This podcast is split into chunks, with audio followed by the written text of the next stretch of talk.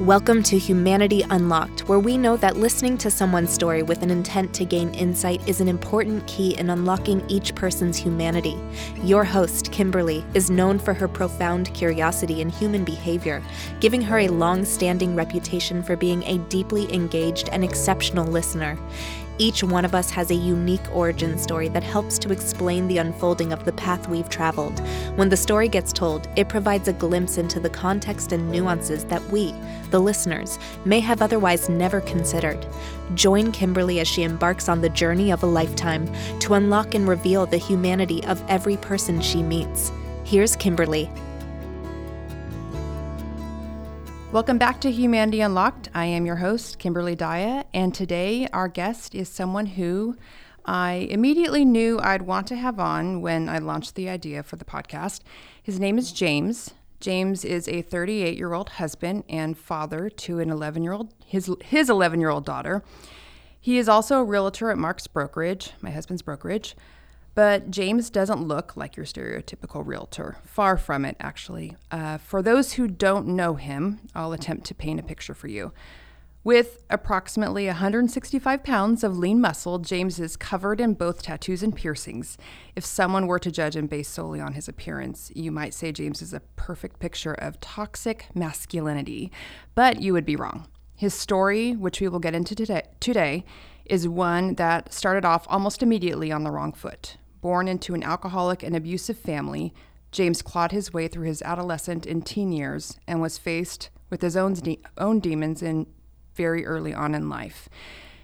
Getting stuck in a repeat cycle of addiction and crime was what delivered James into a life of debt, homelessness, and shame. The James before us today lacks any resemblance to the James you will hear about in this story. I personally have never known a man who so effortlessly lives a life of equal parts integrity and intensity. Faith, discipline, empathy, and accountability. Those are the words that come to mind when we think of James. If James is here to teach us one thing, it is not to judge a book by its cover or a person by their past, and that masculinity and humility aren't mutually exclusive. Okay, that's actually three things.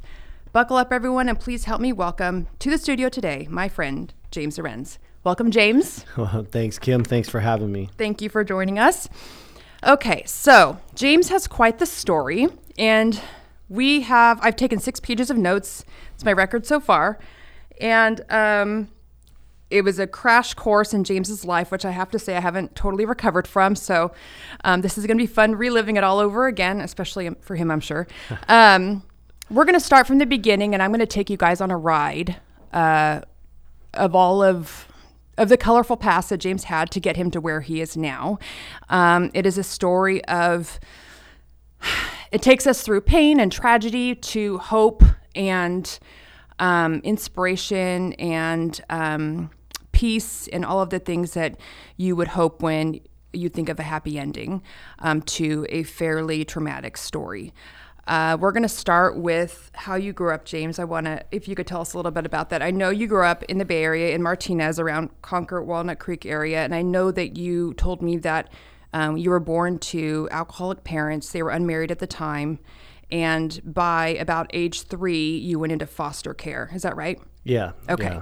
And then you were there until your grandparents sort of rescued you, and you were with them until about age seven. Um, is that Am I right on with that? Yeah. Okay. Yeah, All right. So we're going to start from about there. Um, take us back to when you were living with your grandparents, sort of how you were doing at that time when you were with them, um, and what what wound up transpiring when um, you ha- actually had to end up leaving. Yeah. So um, my grandparents raised me from about the age of about three to 7 mm-hmm. and uh, they moved. They they moved from uh, Concord, Walnut Creek area to San Jose, specifically Los Gatos, where they.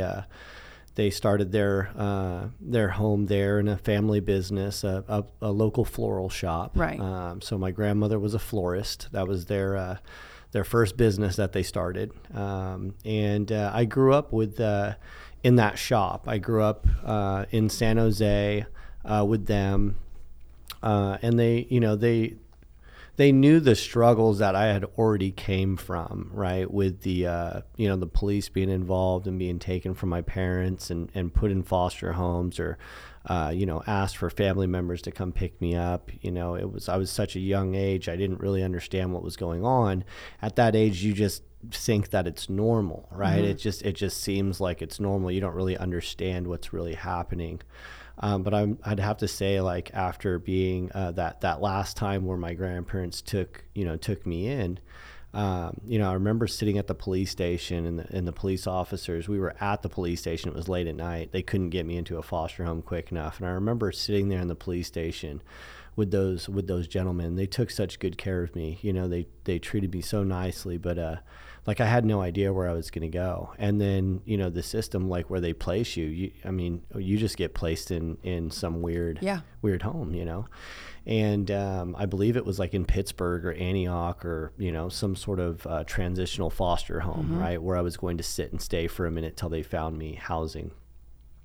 And that was rough. And so my grandparents, I believe, you know, they, they coddled me a lot. They loved me a lot. You know, I got a lot of love. I learned, I learned how to love my child and, and how to be a father through the way that my grandfather walked in life and was a man in society. And I, I, uh, I seen how my grandmother loved to cook and she loved to care for people and she did that throughout her life. And so, um, I got a lot of good values from them in that time. Um, It was it was very rough transitioning out of there um, and going to something new again. So, um, with this was your your your mom's mother. Your grandma was your mom's mother. Was there? Would did this? I know that you know your grandparents took you in, and then your mom, when she got so because she did wind up getting sober, she started going to AA, um, started waiting tables and trying to turn her life around. And then tried and then came back to to get you to to come back.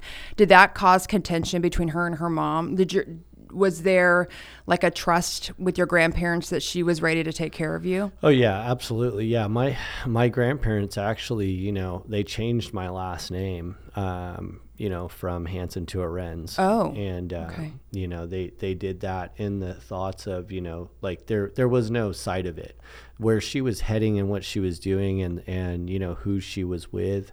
Um, was was you know pretty pretty scary. There was there was a lot of things happening. So I don't think there was you know the understanding of this transpiring but she did you know get herself into a program. She did get clean and sober. It's where she met my stepdad. It's where you know her life really started to come together for a moment and it was really nice. Um, just i think i I, I never could ever get comfortable some spot. Like it seemed like throughout life it was a lot of like things would be a certain way and then it'd get uncomfortable again and change And so it's almost like you lose trust. Yeah. You can't trust anything that even starts to feel a little comfortable because it might be taken away. Definitely, definitely. Yeah, I feel like uh, maybe you know, as we were going through the story, and I'm I'm on my way here. You know, I was thinking like it's probably where I get my like gypsy spirit. You know, my gypsy spirit of being able to like pack up and go, or or uh, you know, be able to do anything. But I mean, I wouldn't have uncovered that until like thinking of it in this in this context. Well, that's kind of the whole point of the podcast. It's it's like our who we are really can be rooted back. If we were to trace it back, we really can try to we really can root back a lot of our characteristics.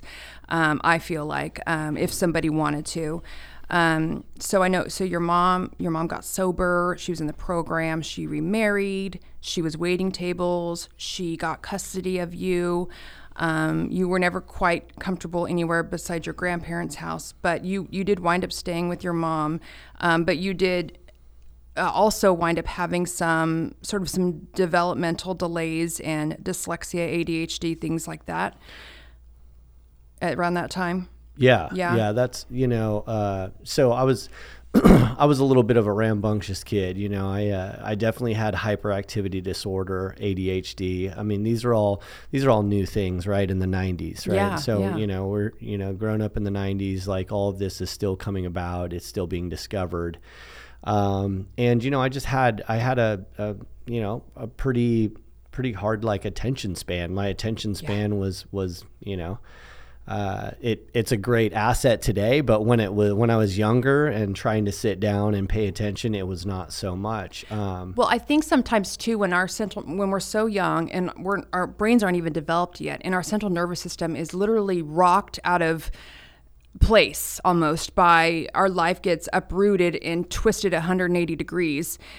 I think anybody at that point, their developmental process is going to be compromised. I mean, I just Yeah. do. I think if you look back at you know people we know who have sort of been through something like that, a lot of them have a similar story. So it's it's not surprising.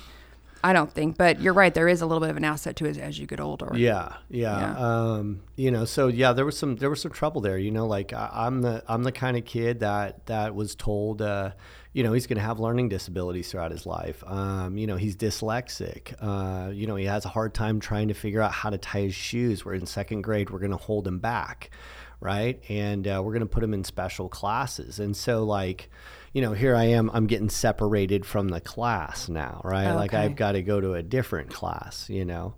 Um, you know, but uh, like it, it never it never stopped me in sports. It never stopped me from being athletic. But Yeah, because you said you were more, much more like mechanically inclined and athletic, and it was yeah. So there was all these. uh, You had you had a lot of strengths in just these other areas, but the focus was more on your, um, on where you were at developmentally. It sounds like, but with the school and everything. Yeah, yeah, and you know, my my grandparents really, um, you know, they really they really poured into that. You know, I would I would say kind of coddled, but they, you know, they had a they had a different type of get down with it. You know, um, they could see what I had gone through and what was happening to me, and chose to really push towards the things that I was um, excelling at. Right, whether it be sports or um, you know, uh, you know, Lego K'Nex or something like that, to where um, it was it was still giving me that um, that positive uh, reinforcement of like being able to accomplish or build things or do stuff. Yeah. Um, they they helped me in a very loving way. They were very soft. They were very loving. Um, you know, hence to the the other side of things, it was very you know it was very brash. Rough, yeah. Yeah, it's very rough. So certain things like yeah, that it's it's interesting how some things just come more naturally to others. Like there are some kids that cannot figure out Legos for anything, but they're tremendous readers, and then Yeah. it's like vice versa. So no two are ever obviously created equal, um, or yeah. Um, so your father, I know, um, he ended up sort of being in and out of prison. He had DUIs, assault charges, things of that nature. And your mom um, was working nights.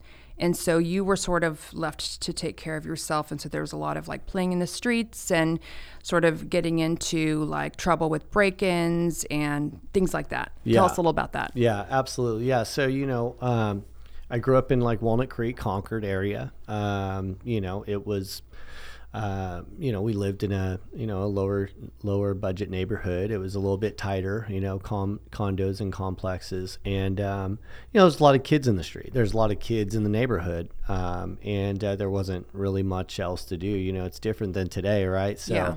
uh, you know, you wanted to have a bicycle. Um, you know, all the kids had little pocket knives. You know, um, it was, uh, you know, it was just, you know, just having fun, getting into trouble. You know, it was, uh, you know, that's that's just that's just kind of where it was at. It it seems like a lifetime ago, but um, I mean, it was a different world back then. I mean, not a, I mean, it was a different area than obviously what we're living in now, you and I both, but it, and our kids, but also it was just a different world, different time. Like we raised ourselves. It's yeah, so funny. Yeah, yeah. But yeah. yeah, I remember. I remember like riding my bike and making my own ramps, and I remember sitting in the back of the Cutlass of my mom and my stepdad's Cutlass. You know, it was primer gray, no seatbelts on, watching both parents smoke cigarettes with the windows down. You know, and it was just I. I remember listening to like Metallica and AC/DC. You know, and Yeah. and the speakers were so loud, and it was like, were, you know, It's so kids funny. were kids were just raised a little rougher then. I know. And then like there's even in the worst of place, well, I shouldn't say that, but nobody I know is being raised like that. Let's just put it that yeah, way. yeah, yeah.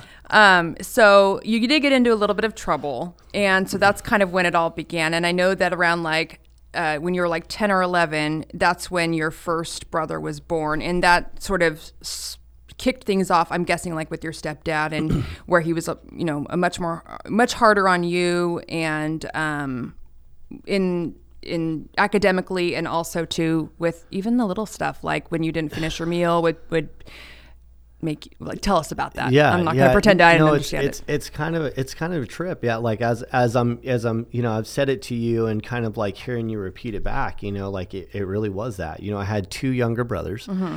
uh, they were born at separate times and i was the oldest out of all you know out of them and um like i just remember getting like the the most brutal Oh, yeah. punishment. Yeah, you know, like, like. It, it was, uh, you know, it was it was. Uh, you know everything was done by the book and everything had to be finished. Everything that i started had to be finished. It started out with the meals.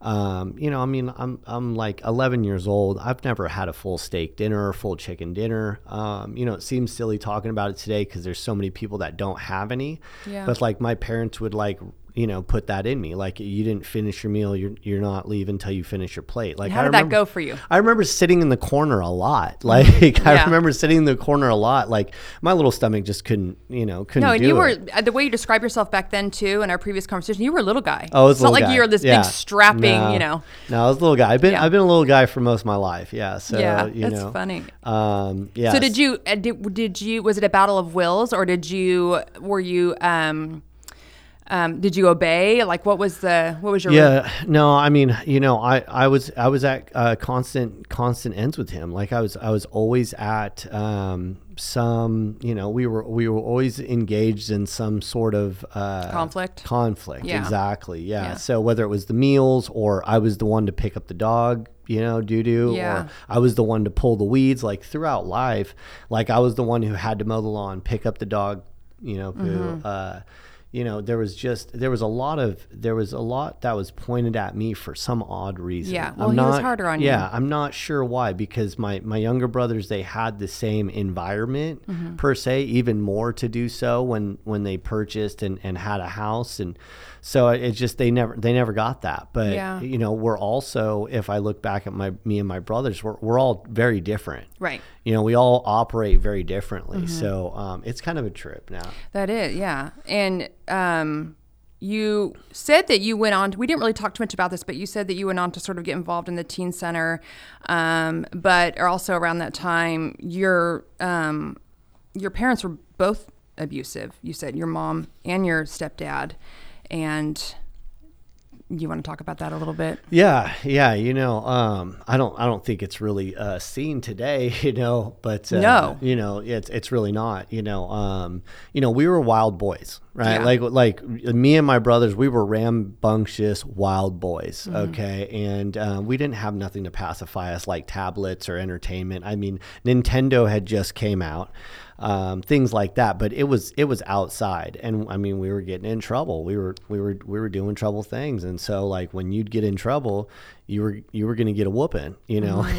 and, and and by the way, they they they did this sober. Yeah, I mean I know that. Oh, yeah. you both wise, but sober. Oh, it yeah. wasn't as if it was alcohol infused beatings no, at no, this no, time. No, no, this Yeah. wasn't. No, this wasn't. This this was just good old fashioned. And he beat you with a belt. Oh yeah. Yeah. Oh yeah. Yeah. Absolutely. Um, you know, I I think it was. I think I had like came to school with something in my backpack. I got suspended from school. wasn't really a big deal. Uh-oh. Um, you know, I think it was like maybe like a pocket knife or something in my backpack. They found it. They suspended me. But like, I remember, you know, getting that whooping and like. It was it was no joke, you know. Uh, this a, this a grown two hundred plus pound, you know, man uh, putting the fear of God in you, and like, Yeah. you know uh, was it was it uh, was it called for for that situation i don't I The don't- punishment did not fit the crime. yeah i don't think so uh, was he doing the best that he knew how probably so you know um, Well, it was probably how he was raised. yeah, Yeah. yeah absolutely yeah it was probably how he was raised or or you know what he thought uh, boys should be raised like Yeah, I mean, also too, that was it was so different back then. Um, what was considered normal and um, traditional, you never hear about now, and um, it really takes somebody to break the cycle. I mean, I've known um, generations of men who sort of passed down either um, domestic violence or abusive child abuse or whatever or addiction and then it just takes one to sort of break that cycle and then but it is it, we tend to behave the way our parents behaved so yeah yeah that's probably how his parents um, Yeah. raised him and to contrast on that, my 11 year old daughter, I've never, I've never had to spank her. I've, Yeah. I've maybe swatted her once when she was banging on a glass door, just as a like, no, no, pay Mm-hmm. attention, and uh, instantly, you know, it brought her to tears. Like Yeah. I've, I've only had to kind of raise my voice, and only in a way of maybe she was going to injure herself or something. I do think there's more of an awareness now too. I think our parents, um, uh, they it's like it wasn't a big deal back then. It just, I mean, most kids I knew were spanked at the very minimum and beat with a belt, you know, in more severe cases or worse even. Um, but it was much more normal back then. Now that happens, CPS gets called. Yeah, yeah. You go to, I mean, at school, like, yeah, back then people go to school with bruises and no one even said anything. Um, okay, so let's talk a little bit about, um, well, I want to, I'm, hmm, I'm trying, I'm trying to figure out where I should go next. So, um, you you did end up moving from Martinez to Oakley, and where that's where you ended up staying for the remainder of your elementary school years, your middle school, and high school. Um, your youngest brother was born around age when you're around 13 to 15, but you were smoking weed by 13, yeah. Yeah, Okay. yeah, yeah. So, um, and I'm okay. Well, we'll we're going to circle back to that, but upon and then uh, with in middle school, that's sort of when it kind of kicked off this little streak of uh, crime streak. Um, I don't know what to call it. Um, you robbed the school vending machine Yeah. and you started running a cartel. Yeah, basically. Yeah, yeah, basically. Uh, I hate to like- laugh, like- but I just like- picture James Yeah, like, like, un- unknowingly, you Yeah, know. yeah, yeah. Um, I had uh, I had made some, you know, made some local connections at the local uh, cellular pager shop, Mm-hmm. right? And uh, I had I had gone down there and, and you know hooked up with some some pagers and some Nokia cell phones, you know, when those first came out and uh, yeah, there was, um, you know, uh, everybody kind of knew like these were all these were all pretty decent, good kids. You know, I was kind of the lone wolf. You Yeah. know, uh, I skateboarded. You know, I I did kind of you know uh, BMX and some different stuff, and I was just kind of always like renegade and wild, right? And so. Um, you know, when the opportunity presented itself, there was the discussion of like, hey, you know, all all of us, you know, that are in the P Center are like you know we're gonna we're, we we count all the money for the vending machines you know we have access to all of that. And so i'm not really sure how it all started but i ended up in the middle of all of that. Oh my gosh. and uh, yeah yeah yeah but they found out, right? Uh, they, they found out, you know, yeah. They I think they tracked everybody with cell phones and pagers in middle school, you know, Yeah. to you know they they realized numbers were down, uh, you know, profits were down, and uh, yeah, it was it was uh, it was crazy. Um, not sure how how it all came about, but it seemed like there was, you know, there was always that there was always that. Um, you know, uh, it was always knocking at my door. Yeah. You know, like it, it was it was so easy to Like find temp- my way into trouble. Like it was it was so easy. Whether it was you know someone had the idea and I was going to be the fall guy or whatever that was. You Yeah. know, it, I was like I was always surrounded by those negative things. Yeah, and I wonder, do you feel like that you didn't really have that compass at home? That like sort of the compass that sort of you know that has you um, has your what's the word? abso- what am I? What, how do I? do- You know, I'm, you know what I'm trying to integrity. say. I- Yeah, I- yeah, absolutely. There was there was no, you know, absolutely, one hundred Yeah. percent. There was no there was no lessons of integrity. There was no, um, you know, le- like true lessons of like your internal feelings. Yeah. And you you know you know what's good and what's wrong. Right. You know, or what's what's bad and what's good, or what's Right. wrong and what's right. Like there was no breakdown of that. Yeah. There was when you made a mistake, you were going to get confronted. You know, Yeah. when you messed up, you were going to get disciplined. So there, you no, know? there was no proactiveness. It mm. was all reactiveness. yeah, yeah, yeah. exactly, exactly. which sucks, especially for a kid, because sometimes kids can't cannot predict their consequences, and so that's the role of the parent. Yeah. You know, to to raise them with that moral compass and to be their their north star, so to speak, and um. So, and that is when you find that kids start having to learn the hard way because they're raising themselves. Yeah. They have to learn the Yeah. hard way. They have to keep, you know, screwing up and learning the lesson, screwing up and learning. And sometimes you have to repeat the lesson over and over. Yeah, I- before you learn from it. I mean, especially a kid with a learning disability Yeah. at that, right? So I learned a lot of things the hard way, Right. you know. I know. And, uh, you know, I lived a fast life, very fast, and in many different ways, and and it, uh, you know, it just was rough like that. It was really rough like that. Yeah. So you go. That was when you were on your way out of middle school, the vending machine incident, and but then you, going into high school, you said you started hanging out with a more laid back crowd, more hipster crowd. You were breakdancing and making music, and you really enjoyed hip hop and kind of wanted to be a rapper. And um, in bef- the summer before ninth grade is when you started getting into wrestling. And at 15, you made the wrestling team at 98 pounds and you lettered in varsity your freshman and sophomore and going into your junior year. Yeah, yeah. Yeah. So things kind of started to turn around a bit. I think you were still um, leaned into trouble a bit, but you did have some stuff starting to go for you. Yeah, you know, I had uh, what I had found when I look back at that, like when I see it, I had f- I had found a character of men mm-hmm. that actually had the that honor, respect, dignity, pride Within wrestling, or where did you? within wrestling. Yeah within the coaches right? Mm-hmm. The coaches um, you know and the coaches saw me and for the first time you know someone had saw something in me right? Mm-hmm. Which i had never been told at all in my life right um, and wrestling you know 98 pounds wrestling you know 103s 112s and 119s and varsity lettering in that right um, i could jump those three weight brackets and still you know compete yeah. um, That's- was that's was, incredible. Was good, you know, and I, uh, you know, those those men in there changed my life. You know, they like the the lessons that they taught me and the physical training that went on in that room has stayed with me for the like my remainder of my life. You Yeah. know, and knowing like the pressure of it and the stress of it and the um, you know, I just remember those those guys like you know they they were they were good men. They were Yeah. good men and. Yeah. I actually think wrestling, I, I happen to think wrestling is one of the most undervalued high school sports. I do. I think that it is, um, it gets um, overlooked a lot because it's not one of those, it's not a game sport, you know, Friday night, you know, game kind of thing. And it's an all day tournaments on Saturdays. And, you know, my son wrestled, so I'm super familiar with it. And I'm very familiar with the conditioning. The conditioning is rough. It, it will change a person, it will humble a person, right? I mean, they turn on the heater and they put you through i mean it's militant yeah, Yeah, it was it was probably the you know it was the the toughest training at that age that I've ever come across. Like I've played soccer in the heat, I've played baseball in the heat, but nothing to the point where you've got you know you've got literal you know water, sweat dripping off the oh, lights in the ceiling, Yeah. and it's hard conditioning nonstop for the whole remainder of that conditioning. Yeah um, it was like wrestling and hot yoga. Like that's Yeah. the, that's the that's the best thing I could I could say. You know, and there's you know there's no there's no picking who you're going to wrestle, and then at any given moment, the coach could see you getting cocky or arrogant,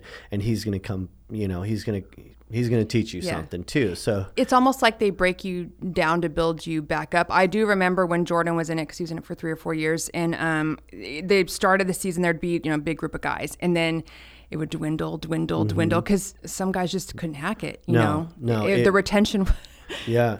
You know, it's it's it's really, you know, there's not much there. There's not a team. There's Yeah. not really anybody to blame. Like Right. if you didn't make weight, it's your fault, you know. Yeah. Um, there was a lot of self-reflection. There was a lot of if I'm going to compete, if I've got to be my best self in that. And I didn't even know these things as Mm-hmm. it was happening, right? Is like, you know, if you it, it's the battle inside yourself. Like I learned that at an early age. I didn't even Yeah. really kn- learn it. I was it was distilled in me. right.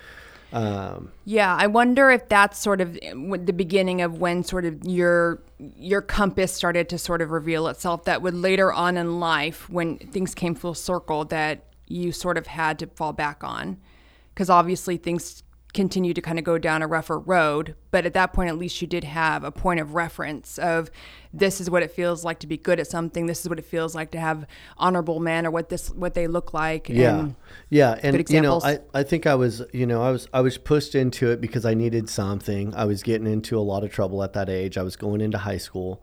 Um, there was, you know, there was that, and there was the Naval Sea Academy. And Mm. the Naval Sea Academy was basically like mini Marines, mini Navy SEALs, militant boot camp, the same thing that you would get at like an advanced Boy Scout level Right. and uh, they actually took us to Camp Pendleton for um, for a month, and we had to live that military life for a month of basic training. And uh, there's a there, there's actually an article in the newspaper like here, here's this bad kid like getting into a lot of trouble. I was the leader and the guidon, the smallest kid in the group, and I was the one who carried the flag and led the group. You know, within the first week, I had made my stride to the front. You Yeah. know. Um, but not not really knowing that, Yeah. just having those leader traits, which I had no idea of. I was just kind of, I, I was, I think I was portraying like what I desired the most, Yeah. like what I wanted. Right, Right, was right. Mm-hmm. just structure, balance, uh, you know, maybe love or just some sort of guidance or some sort of structure. Probably was the best, right? In in like uh, a militant fashion, I could I could you know I could see that. Yeah. Yeah. Okay. Um, I want to jump to the incident that happened. I think you said, I think this was going into your junior year. And this is kind of when things started to take a turn. Um, there was somebody that you went to school with who was a little rougher, and he convinced you to steal a purse at one of the wrestling meets. And um, that is sort of what brought your wrestling career to an end. Do you want to talk about that a little bit? Yeah, yeah. So, um, you know, uh, no matter what, man, like the, you know, you have those decisions in life, mm-hmm. right? And and here I am again, based on the decision, without the understanding of like. Uh, in you know, I don't know what integrity is. Um, I, I don't, I can't really measure the ramifications of what would transpire if we do do this. Right. Um, and, and there was like really no need for it. It was more along like, hey, we should, you know, we, we should do this. We can do this. And, um, you know, once again, like I got caught, I got caught in a, uh, I got caught into like somebody else's desire to do something bad, Yeah. Probably for their own benefit. And I'm the fall guy, Yeah. you know? Yeah. And it got obviously the coaches got wind of it and what did they do? Oh yeah, they. Oh yeah, it was. Uh, it was the worst wrestling training day and the last that I ever had. And so, um, you know, I was hoping before all of this, like I was hoping, man, you know, if I can make it through high school, like maybe I'd have a scholarship. I got no other promises of college other than this. Like Right. this would be the only way that I get to go to college from where our background is. And so um, I remember going in there training. The coaches had, you know, they had re- retrieved what happened at the meet. They had put everything together. Uh, they knew that it was someone from our team, and so they unleashed hell upon the team in that room, and until someone was going to come forward. And it wasn't long. I realized I had to stand up and like own it. Because I- why? I just I, I couldn't bear to see those other men inside that room pay for what I had done. Yeah. Yeah, I couldn't. It, it, it, it didn't fall okay in my in my soul, right? And Right. so like I stood up, I took it.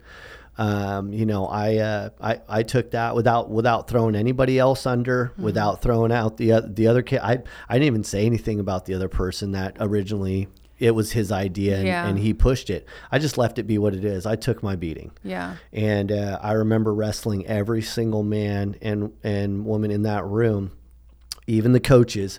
And uh, I mean, it, it was rough. I mean, you know, some of the coaches, the coaches were you know 200 pounds. Uh, one was you know 250. I mean, they. Uh, they put the fear of God in me. You know, uh, I Yeah. definitely realized at that moment the ramification of my actions and what it had done. But more than anything, I disappointed the men that I looked up to, and that hurt more than the beatings did. You know, Yeah. more than more than anything that that happened in that room. I think it weighed heavier on my on my soul, and I I think that was probably a big part of why I just I kind of pushed out of out of that school. You know, after that, and kind of changed my focus. It was like, all right, you know, there there goes that.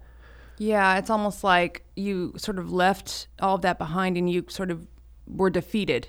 You know, um, you lost the one thing that was that brought so much value into your life, and it was like after that you um, sort of got. You said you you got into dealing weed, um, coke, and by by sixteen you were living on the streets because your parents relapsed, Yeah. started drinking again, and there was domestic abuse at home. They were, I think, as you put it, beating the shit out of each other. Yeah, yeah, And you had to, um, by 16, you were living on your own in an apartment. You rented a room from somebody working at Jack in the Box, and you were riding a, a moped. And between Jack in the Box and selling weed, and you did your junior year on independent study, um, that's how you that's how you wrote out the rest of high school. Yeah, yeah. Yeah. I I, uh, I I pushed myself. I got a you know I got a tutor who actually cared about me graduating more than I did. Yeah. Uh, because you know at this point you know like there was no dreams or aspirations or college happening. There was no music career or dance career going to be happening. Um, you know, it was you know you, you know my my parents had had told me you know at an early age. My mom had told me you know like hey. Uh, you're, you're never going to make money at that. You should just be a construction worker. You should just be uh, a laborer like your stepdad, and that's you know that's going to be a good lot for you in life. And Did so, you have? I'm just because I know I. Spoiler alert. He he is a very very talented. Um, I don't know what's the laborer. Is that the word? I don't know. What do we call? what do we call someone who knows how to fix and put together and disassemble? Anyway, James is really good at all that stuff. We love him for that. But did you ever? Uh, because you had this proclivity for knowing you were such a natural at that. When she said that, did it ever enter your mind that yeah, maybe that is something I want to do? No, not No. not not really. I mean, but then at that age too, it's like I didn't I didn't really know what I wanted to Okay. do. Uh, I But you knew what you you knew the hobbies you enjoyed and Yeah, yeah, Yeah. I mean, like I had a taste of that military life from the Naval Academy, and that was appealing to me. Um, I could get I could get down with that. I felt like it had the it had the same dynamics as wrestling as well.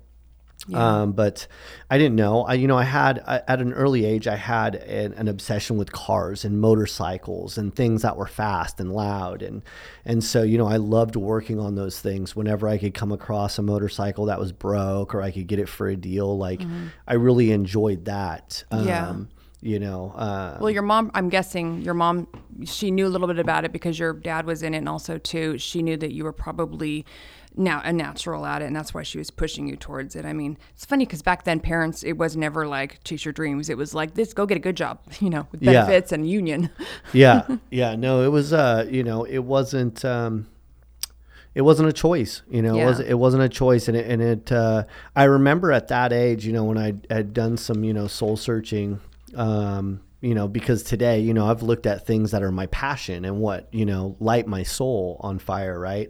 And I remember that as a kid, like, I remember going through and hearing my parents tell me that. Like, it wasn't like you could grow up and be anything you put your mind, there was none of that None of that, talk. yeah. There was none of that talk. It was like, you need to be realistic, you know? And so I remember that fire in my heart that we all have as kids growing Yeah. up, wanting to be a firefighter, or, you know, doctor or nurse, or whatever it is. I remember that being like completely diminished. Like that was not going to happen for you. You know, that that wasn't that's not where we came from. Yeah. You know, um, that's not where you were going, you know, was being told to me. I was like, wow. I mean, like, I look back at it, she's probably just trying to set me up for success in her own way. But I mean, it's like, I've never told my daughter that, you know, I've never, I've, I would never tell a kid that. Um, you know, today I live a life where I like, I couldn't tell you to become whatever you want unless you could see me walk that Yeah. you know and so it was you know it was it was perplexing it was confusing Mm-hmm. um, and i didn't get it but that was like that was ingrained in my mind right Mm-hmm. like you're o- you're you're only going to be as good as that Yeah. you're going to be a construction worker you're going to be a laborer you're going to work in the union and that's it and and Mm-hmm. you know there's nothing wrong with that um, there's nothing wrong with that law in life Mm-hmm. um, but i just i had so much more desire like I've, i i always I always knew there was some sort of fire, some sort of uh, calling for me in my life. Yeah. I just didn't know what it was. Well, I think you're just by nature a very passionate person and you do well when you work with people. And so, you know, or entertain, I can imagine you'd be a good entertainer as well. Um, so even though you're, you have a natural ability with mechanical things, um, it doesn't mean like I actually talked about this in my trailer that um, I just because you're good at something, like I'm good at staging, I'm good at decorating. I'm not passionate about it though. Yeah, yeah. Like I don't love to decorate. Yeah. I'm just I just happen to be good at it. So just because we're good at something doesn't mean we necessarily are passionate about it and and um, and want to do that for the rest of our lives. So that totally um, resonates with me. But by the time so at 17 you started working at Old School Auto Works and um, at we'll talk about that a little bit. And at, at, but at, but at 18 you had joined the labor the laborers union. Um, but when you're working at Old School Auto Works, you met an interesting character and got involved in an interesting transaction. Yeah, yeah. I don't know why I kind of chuckle at each thing. It's just the, the longer the story goes along, the more it's it's it's a crazy story. So okay. Yeah, it's it, you know as you can see, like life life travels in, and then we get these these real hard, quick learning lessons for me, right? Like like uh, I call them billboards now. Like I like I ask God to give me a sign, and I I call them billboards now. So this is another billboard moment where um, you know me uh, thinking that I could be involved in this, you know, uh, lifestyle of, you know, selling narcotics and, and doing all this stuff, you know, selling weed. A narcotic sounds pretty bad, but, you know, selling weed and, and, uh, you know, m- making an income doing that, uh, you know, while while working these these jobs that I had, right? And so, yeah, I got I got wrapped up with the the the same, indi- you know, the wrong individuals. Um, I had, you know, I had come across someone who had the, you know, the amounts of, you know, product that we needed at the time, and um, you know, maybe it was my time to level up. I don't know, you know, um, and uh, it went horribly wrong. You know, it went horribly wrong, and so like that was probably one of the last times uh, in my life that I had like I had always imagined that it was going to be this kind of gangster lifestyle until it started getting really gangster. Yes. And uh, when you've got a you know a Mac 10 in your face, um, things start to change for you, especially when you're in you know 18 years old, 17, 18 years old. And so um, I remember having that gun in my face, going, "What am I doing here? What am I? What what what is going on? Like like why is this happening?" So basically, just to paint the picture, there was a drug deal set up for a, a large amount of money, like thirty five hundred dollars at the time, which was it's still a lot of money, but back then it was a lot of money. Um, they show up to buy, in air quotes, I'm saying the drugs, and they hand you a bag of shredded paper and put a gun in your face. They take off with the drugs, and you're on the hook for Yeah, yeah. I'm on. I'm on the hook. I'm on the hook. Uh, you know, I'm on the hook for the whole deal. Yeah. Right. I'm on the hook for the whole deal, and these are individuals that you don't. Uh, you, you don't you don't mess with. Right. And so they're a uh, gang, basically, right? Uh, yeah, they're yeah, they're. I mean, they're bigger than that. Yeah, they're. Um, you know, th- there was no reason for them to be doing anything with me whatsoever Mm-hmm. at all. Um, but it was it was a favor that went wrong. You know, and Oh, it I was see. you know, so like I shouldn't even have been involved in any of this. I don't know how I got myself involved in it, but I. I, I tend to, uh, you know, I tend Yeah, to do risks. that. Right? so yeah, yeah. So I got, I got, I got me and you know two other grown men with probably families Yeah. that have probably never dealt with any weird stuff like this before. They probably got easy business dealings because they stick to a, a fold of people that they they know. Yeah. And here I am putting everybody's life at risk. I mean, that was what that was what I walked away from. Like, oh my gosh, like the same thing that happened in wrestling. Like, here I am, you know, people putting out for me, you know, putting themselves out for me, and I'm putting them in danger, or I'm putting them at risk, or Right. I'm uh, you know, I just I remember that like, man, you know, just made me a little bit smaller. You know, Yeah. a little bit smaller and a little and and it was a it was a quick realization of like this is the game that you're in. Yeah. This is the game that you're in. And um, you know, you go forward a couple of years and it was like you slowly started to see everybody that was in there. It was like jails, institution, death, uh, you name it. It was like friend here, friend there. Uh, it just started falling. You just start seeing people fall away. You start Yeah. people seeing falling away and going away, and like that was it. Yeah, and it's interesting too. Like when we were talking about earlier, how you know we have to learn from these le- the, learn the hard way, learn these lessons the hard way. And if you don't learn the lesson the first time, it will come around the second time and time and keep. I tell my kids this too: keep repeating itself till you learn the lesson. And each um, subsequent time that lesson comes along, the stakes get higher and higher and higher. So you, the wrestling incident happened, didn't quite learn the lesson there. The drug deal incident happened, stakes are higher now Yeah. and didn't quite learn it there either. You you went on to it. It scared you, but you went on to get a job working on the Martinez Bridge. Around 18 to 21, you say you have no memory at all of those years. Um, you were on pills, oxy, oxycontin, I think it's called. Is that? Yeah. There's so many oxys. Yeah, yeah. Cocaine, mushrooms. Um, you described yourself as totally fearless and broke. You know, self-destructive, putting yourself in dangerous situations, and um, that's kind of the first time you had the idea to get sober and you were you were in your first long-term relationship and the parents of that girl kind of took you in tried to clean you up and Yeah. took went to Tahoe tried to detox and Yeah. then we and then we get caught in right after you turn 18 in another situation Yeah, yeah, exactly. Yeah. So, um, you know, it uh there's there's it's it's a hard place to find traction when you don't you don't have anybody to depend on. Yeah. You don't have anybody to depend on and you don't like what was I going to do? That's all for part one of this episode. The story continues in part two and is available now.